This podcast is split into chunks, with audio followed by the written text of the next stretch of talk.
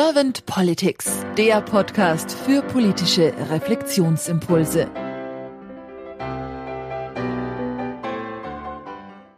Herzlich willkommen zu einem neuen Podcast von Servant Politics. Mein Name ist Claudia Lutschewitz und ich spreche heute Morgen mit Martin Florak. Guten Morgen, Herr Florak. Guten Morgen, vielen Dank für die Einladung. Sehr gerne. Herr Florak, Sie sind Politikwissenschaftler und daher bin ich sehr neugierig auf Ihre Impulse zur Politik der Zukunft. Herr Florak, wenn Sie so die Politik so durch Herz und Hirn laufen lassen, was ist nach Ihrer Meinung die Aufgabe von Politik? Ja, Politik muss verbindliche Entscheidungen herbeiführen und das äh, klingt trivial, ist es aber gar nicht. Ähm, denn bei diesen Entscheidungen geht es ja nicht darum, das Richtige unbedingt nur zu tun, sondern das zu tun, was mehrheitsfähig ist und vor allen Dingen auch Interessen gegeneinander abzuwägen.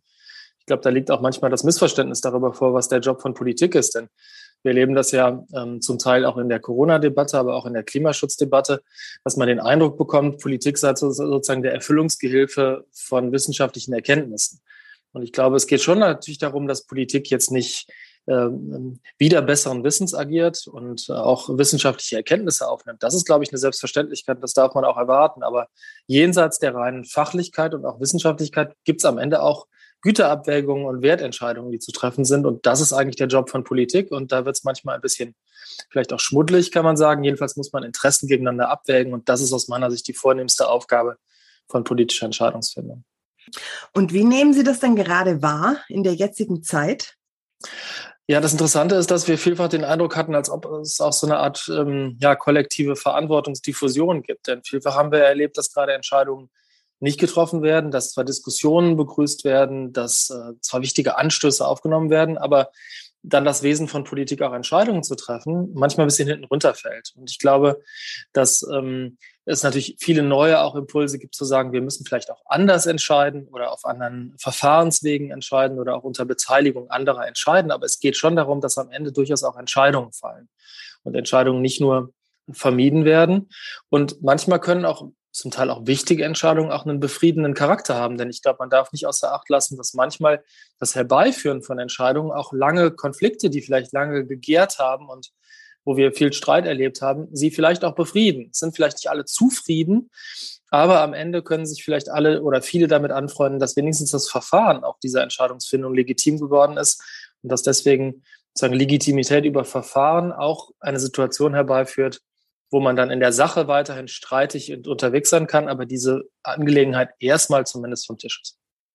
Wenn ich da jetzt zuhöre, was Sie gerade sagen, was ist dann so Ihr Wunsch für die Politik der Zukunft?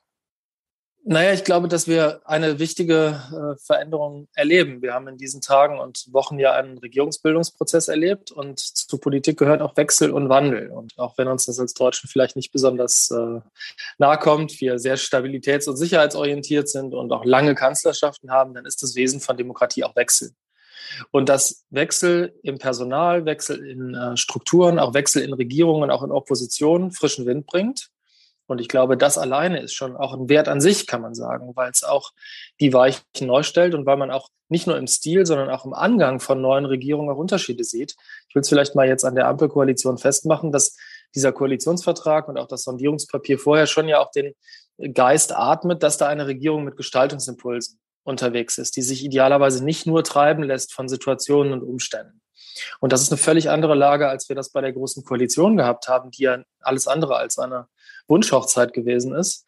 Und ich glaube, dass solche Veränderungen im politischen Betrieb automatisch auch Kollateraleffekte haben. Und äh, von denen würde ich mir einfach erwarten, dass wir sie nutzen, dass wir diese Veränderung produktiv aufnehmen und dass man auch neue Dinge ausprobiert. Ich glaube, das ist auch ganz wichtig, sich auf ein bisschen experimentelleren Charakter von politischen Entscheidungen und äh, Strukturen einzulassen und nicht allzu starr immer an dem festzuhalten, was uns jetzt wohl bekannt ist.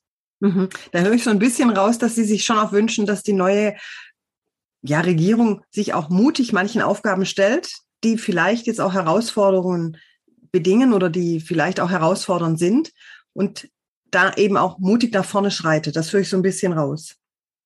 Ja, weil wir nicht nur die Erwartung von Moderation an Politik haben, sondern auch an politische Führung. Und das ist auch ein äh, Job, den Politik erledigen muss. Dass wir zwar einerseits sagen, wir haben vielleicht auch über neue Formen, Formen von Konsultation und auch Deliberation die Erwartung, dass man die Bürgerschaft aktiv einbindet. Das ist richtig. Aber gleichzeitig wäre es ein Missverständnis anzunehmen, dass diese Formate dazu dienen, dann irgendwie einer äh, gefühlten oder erhobenen ähm, Mehrheitsmeinung hinterherzurennen, sondern Politik hat auch den Job, Angebote zu machen und für Angebote auch zu kämpfen.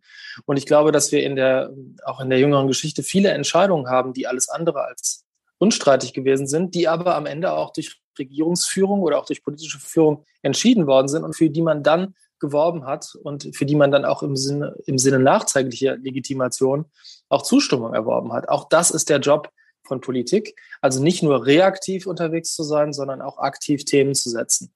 Und das ist schon so, dass wir das häufiger ja eher bei neuen Regierungen, die frisch im Amt sind, erleben, inklusive natürlich aller Enttäuschungen, die das auch hervorbringt und auch legitimen Widerstands von Opposition. Und auch der Job der Opposition ist dann, auch eigene Punkte dagegen zu setzen und deutlich zu machen, was man alles nicht gut findet.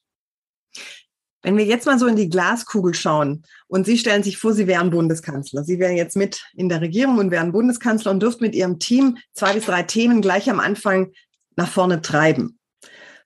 Welche wären das?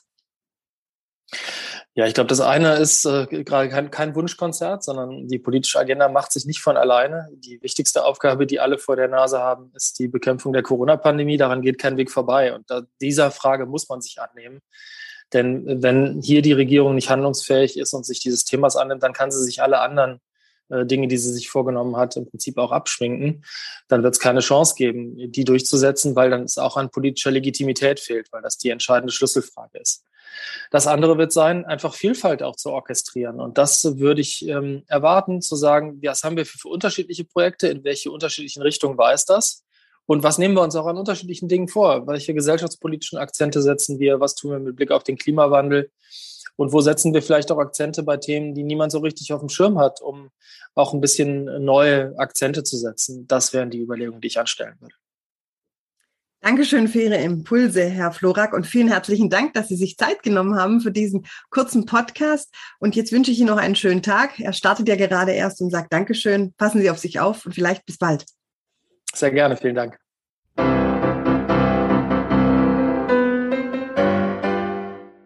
Servant Politics gibt's auf Spotify, Apple Podcasts und überall, wo es Podcasts gibt. Abonniert uns gerne und hinterlasst uns eine Bewertung.